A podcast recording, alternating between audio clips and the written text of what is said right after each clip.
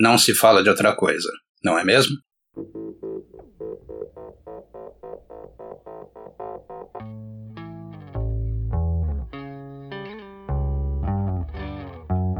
Podcastle, o primeiro podcast brasileiro sobre xadrez. Olá, hoje é sábado, 28 de novembro de 2020.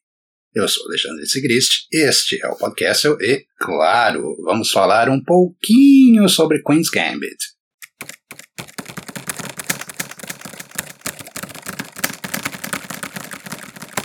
Caso ainda tenha quem aguente esse assunto.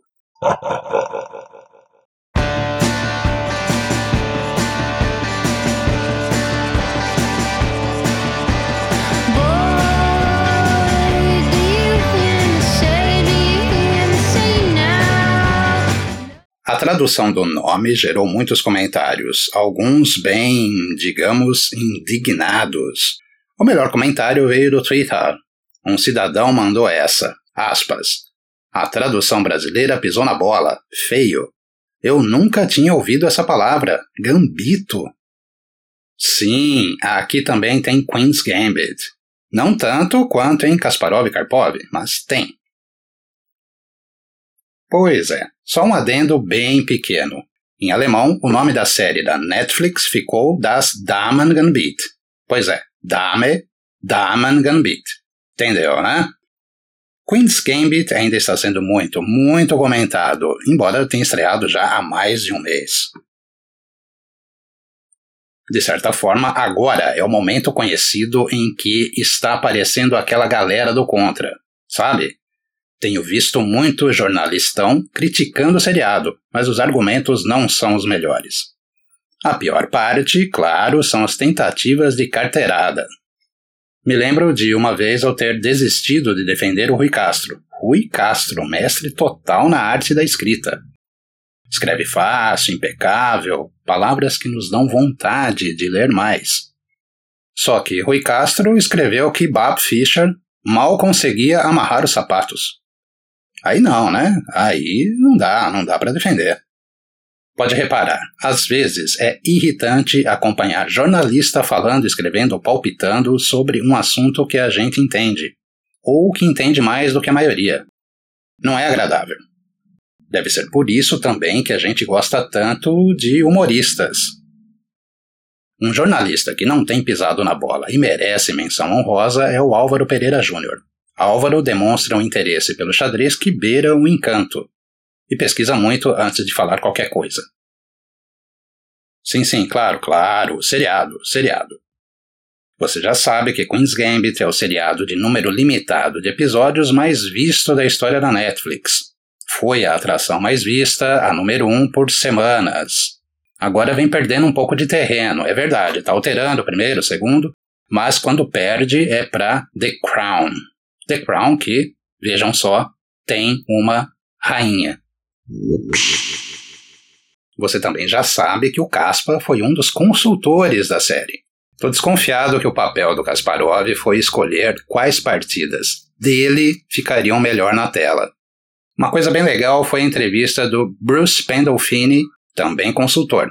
Segundo Bruce, foi feito um tipo de livro com os diagramas das posições de xadrez usadas em Queen's Gambit. Esse livro, chamado de Bíblia, The Bible, tinha 320 posições. Só para efeito de comparação, a Bíblia de Lances Inocentes tinha 100. Se eu gostei do seriado, que pergunta é essa, jovem? Eu adorei. Até vi mais do que uma vez. Confesso, confesso que não sou imparcial. Eu sou fã de cultura americana. E Mad Men, por exemplo, é uma das minhas séries favoritas. Eu costumo prestar muita atenção na fotografia, no enquadramento e nos filtros usados em filmes e nos seriados. Every day it's getting closer, going faster than a roller coaster. Love like yours. Eu teria uma observaçãozinha ou outra. Achei que faltou um Buddy Holly, um Elvis, mas, poxa, teve música dos Monkeys, dos Kinks. Ok, teve Donovan também. Paciência.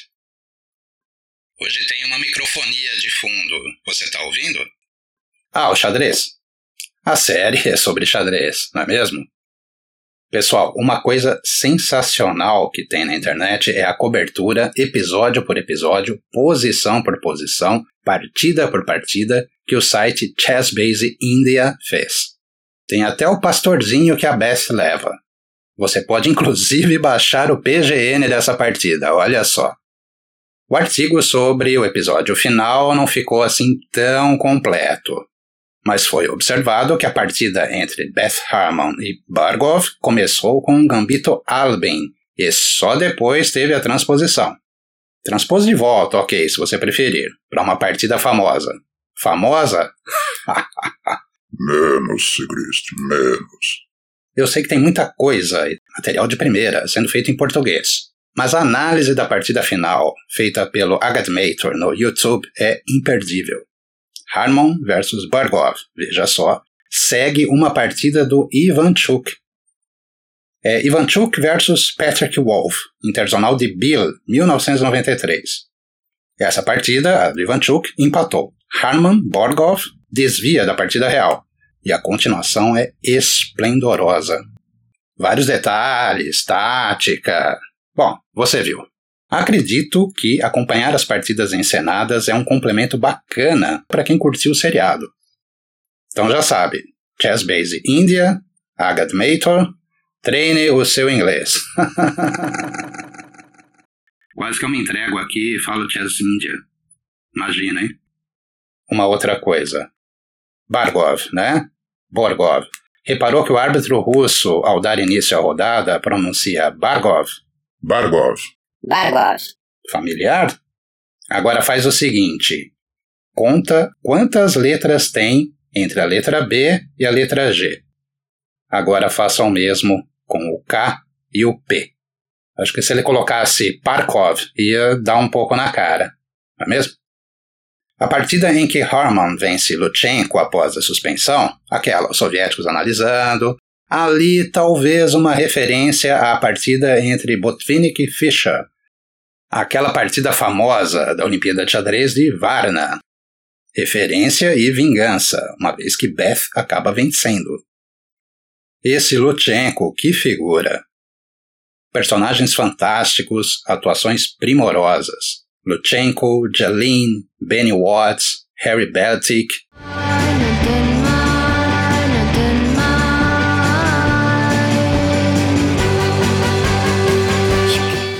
Daria certo fazer uma versão nacional de Queen's Gambit? Quem seriam os personagens? Quem seria o equivalente brasileiro do Lutchenko? Esse é até fácil, certo? Teríamos nossos próprios personagens, nosso próprio enredo, seria Gambito Petrópolis, Gambito Floripa Open. Se bem que o Floripa Open ficaria até melhor como um documentário, não um seriado. Imagina que legal, um documentário sobre o Floripa Open.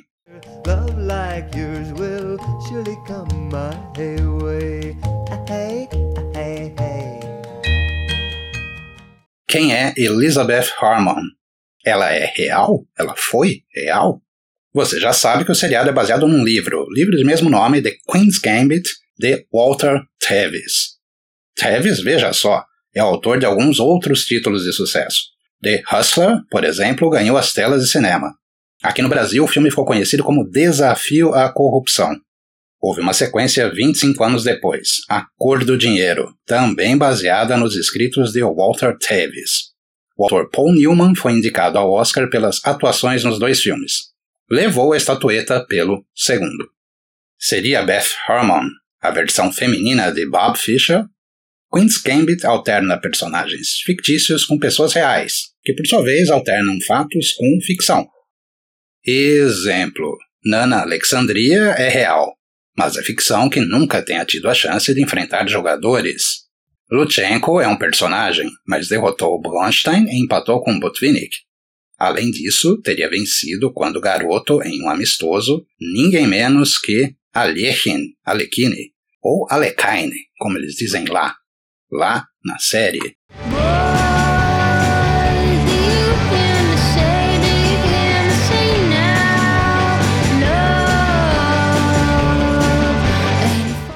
Você viu que a revista Chess Life deixou totalmente de graça o PDF da edição sobre Queen's Gambit lá no site. Viu, né? Já pegou a sua? Quer o link? Já sabe que o link está lá nas notas do episódio.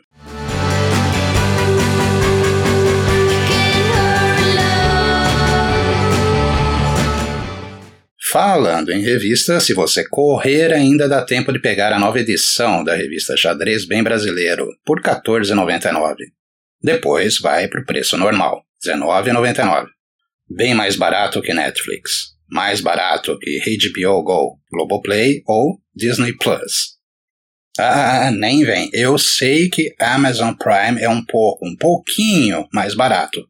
Só que não tem ninguém, ninguém que assina só a Amazon Prime. Um pequeno parêntese aqui.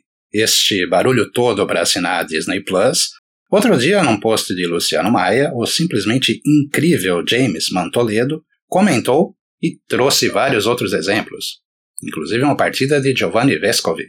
Tem também uma de Giovanni, ele ainda garotinho. Disney Plus, eu quero é assinar James Plus. E agora uma ideia para o pessoal da revista Xadrez Bem Brasileiro. Acho que eles vão odiar a minha ideia e vão querer me matar depois dessa, mas vamos lá. Eu sei que existem prazos, eu sei que tem a correria do final de ano, mas veja só o seguinte. Normalmente a revista sai no primeiro dia do mês. Ao invés de liberar o acesso no dia 1 de janeiro, que tal colocar a revista no ar nos primeiros minutos do dia de Natal? Veja que bacana, a pessoa compra duas edições. Uma para ela mesma e a outra vira um presente. Na véspera de Natal, o presente chega, mas só vai ser aberto no dia seguinte, no dia de Natal. E é um presente de xadrez. Um xadrez bem natalino. Every day seems a little longer, every way love's a little stronger, come what may. Do you ever long for true love from me? Every day. Alguns dos raríssimos ouvintes ouvintes, ou trintas, mas não quarentas, vieram me cobrar mais histórias, mais causos de Mikhail Tal, ou vieram dizer que existem histórias melhores, causos melhores. Gente, gente, não tem como, impossível. Tal era um jogador formidável e um personagem ímpar, além de ser um contador e criador de histórias sem igual. É como se Garrincha e Nelson Rodrigues fossem a mesma pessoa, ou André Agassi e Mark Twain. Ou então Obina e ok, ok, parei, parei, parei. Peguei uma história muito famosa, a do hipopótamo, e uma emblemática, que mostrou a personalidade forte, única, encantadora de Mikhail Tal.